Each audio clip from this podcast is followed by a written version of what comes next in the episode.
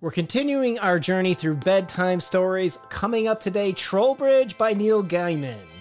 I think it's Gaiman. I think it is too. I don't know why. I don't know. I, I don't know why I just suddenly flipped it. Like I'm like I'm going to say this wrong. Apparently. the famous guy that's done a lot of stuff that you've seen on Yeah. Netflix. yeah, I've said his name hundreds of times. My wife and I love Good Omens, and I decided to flip it there. Either way, this is a story that uh, I think I think a lot of you would enjoy if you haven't read already. I know some people like to check out our channel for tips on you know stories to read. This is one that deals with fairy tales, and uh, I would say the number three is rather important for this one.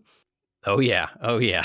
and it's a good coming age story about how your younger self thinks about the future and then how your older self reflects back upon your mistakes. It's a, a really good coming of age story. Yeah. So here's something that kind of bugged me when I was reading it. The story opens up on a train, right? Like it's his youngest memory that he says at 18 months. Uh, and when I say three, I don't count this 18 month period, but there's three major periods that we see into this man's life when he's seven, when he's 15, and then, and then when he's older, right? But but there's just like this quick throwaway, like the earliest memory I have was trains. And we see a couple of lumps of coal, like of, of trains that have died, and the dragons have moved on. Again, like kind of like a playing with that fairy tale theme there. Why do you think that is? I think that he's trying to set the stage of loss. And that's what this the, the narrator seems to have throughout the entire story is just tragedy after tragedy because I think that's going to be important as we get into the story and when he finally meets the troll what does that mean that he keeps enduring these losses throughout his entire life and and how does he cope with it? Okay, okay. Have, ha were you into trains when you were little? Like we got big Thomas energy over here, and is is big for my son too. So it was also kind of our first memory too. So I was just kind of like curious to think about how many young boys their first memory, their fantasy, like it's it's trains, and and to your point, it always dies, right? Like they grow out of it. They're no longer interested. They're more into ninjas and explosions and stuff. I definitely loved ninjas as a little kid. I had a ninja suit and throwing stars. Uh, but I was never a train guy. Uh, I grew up, you know, on a farm and, and very rural areas. As my younger self was more into horses and motorbikes, three wheelers, stuff like that. So I was never, a, never a train kid. Okay. Okay. Well, this little boy, I would say he's adventurous, right? To get into the story, he he's explorative, right? Like as soon as summer hits, the, he takes those shoes off and they never touch his feet again, except under duress for the rest of the summer. And he's superstitious in some regards, right? Like believes all old houses are haunted. And eventually, you know, he goes into the woods where, you know, does anything good happen in the woods ever? No, no. No. but uh, you know, to cut to the chase, right? He finds his little cold rock of, of things that have moved on, but he's still got his fantasy and explorative nature, and he runs into the troll under the bridge who says he's gonna eat his life.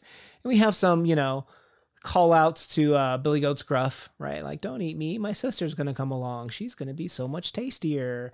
Uh, Yeah. and the and the troll can smell everything, right? And says, uh, basically, okay, come back, come back when you've experienced life more. When the little boy pleads, what do you, what do you think about this? Like, what's what's this? Eat this life. What's this? Uh, why show this vignette for this small boy?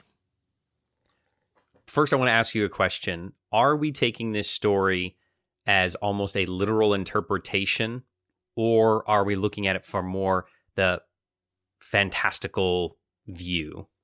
What do you think? Real quick. I looked at it both ways. I think. I don't know Okay. if my like I kind of thought of this as each time the boy meets the troll, he's presented with the opportunity of death. Right? Like to cut to the chase, there's even like that line in there like she fell from the bridge or like like suicide from a bridge or something like that that was a Yeah. Little, little bit of a strange topic there, but it made me think if I was presented with the opportunity to choose when the end is, when would I choose it? Like, when have I experienced enough life, and when is life too much to cut to the end of the story, right? I saw this movie once a long time ago where basically, I don't want to say the name, spoilers, but it's basically this utopian society and everything was perfect, but the outside world was destroyed, ragged, apocalyptic, right? And when you were 30, Logan's Run. gradu- when you were 30, you had your graduation ceremony. And at that point, like, Your it's like- crystal went like- off. Yep. Yeah, like like and you got hunted if you didn't go for your your big reward. And I won't say what the big reward is, but it's that idea of like when do you decide you're going to leave right? Like because at this point the person was going to leave society or like the utopian society to this post-apocalyptic world. It's it's it's interesting. Yeah you could definitely take it i think as a literal interpretation of almost like the lottery right? But for me and, and i see that and that that's um, kind of how i went. Uh, i think that the going the fantasy route is very good. I think it, it makes it a lot more lighthearted. And maybe you can see it as a little bit more positive even though the ending is kind of you know somber but for me i, I took it as a, a, a, real world kind of literal interpretation of someone's life i think this little boy has experienced some type of trauma and he is dealing with it through the troll the troll is his trauma and he is contemplating taking his own life and he the, the, the troll is saying, you know, we can end it now. I can I can eat your life. It can be over. You don't have to experience anything else. You're, you'll be done.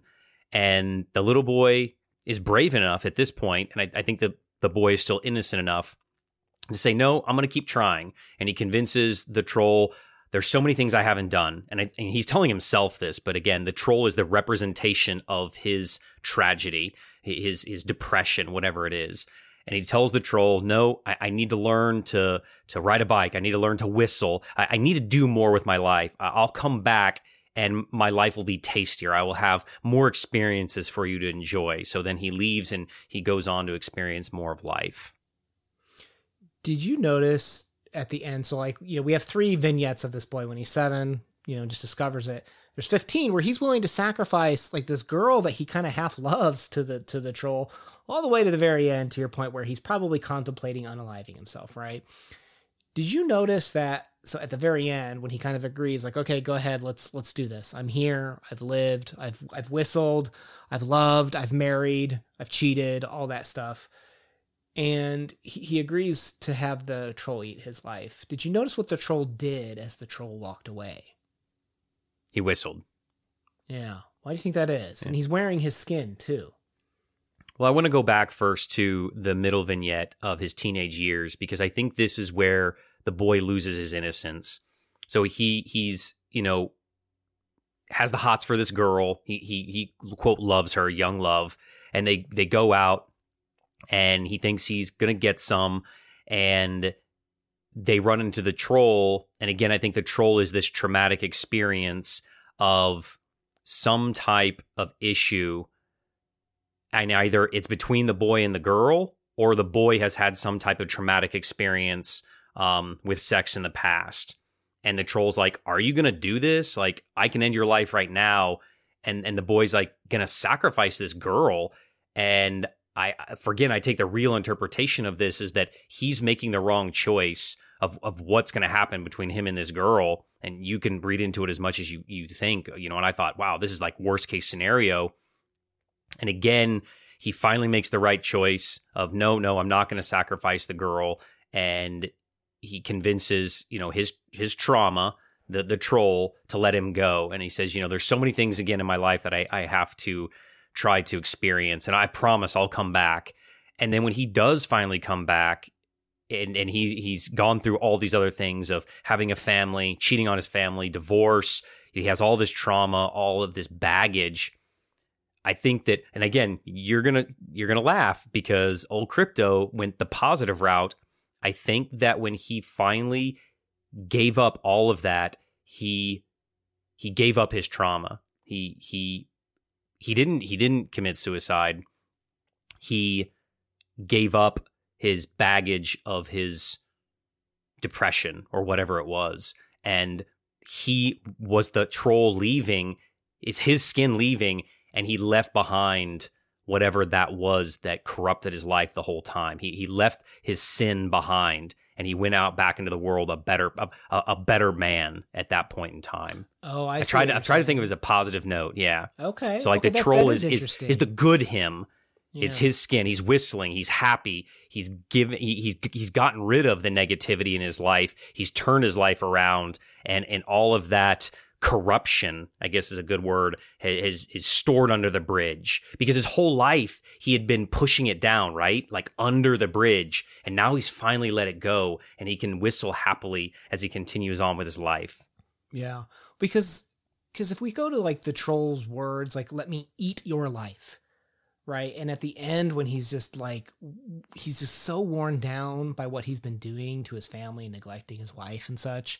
That's a that is you're right. That is the positive route to go. Uh, I actually was kind of wondering like there wasn't enough social influence for me to draw this conclusion. But like you know, when you hear the word troll, a lot of times you think of internet trolls, right?